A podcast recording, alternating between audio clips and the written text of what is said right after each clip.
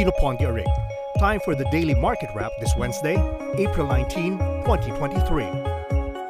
Stocks in Asia struggle for direction on Wednesday as Wall Street's earnings season continues. It also comes as U.S. Federal Reserve officials deliver mixed signals on possible rate hikes.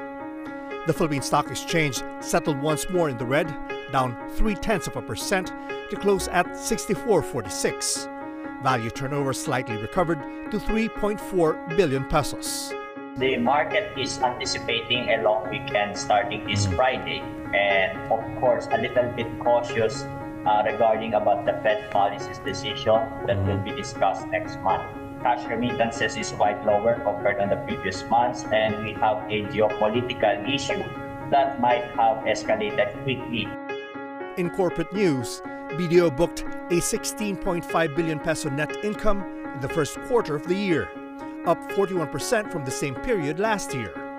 Total deposits at the country's largest bank in terms of assets also expanded to 3.2 trillion pesos, while its gross customer loans rose to 2.6 trillion.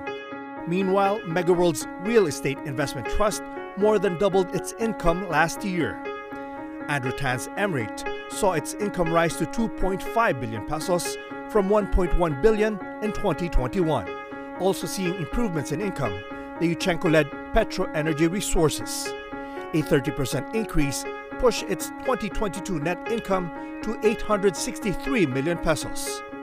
The company's oil revenues rose amid higher global crude prices. Its energy sales, though, declined due to the month-long maintenance shutdown of the Maibarara power plants in Batangas province.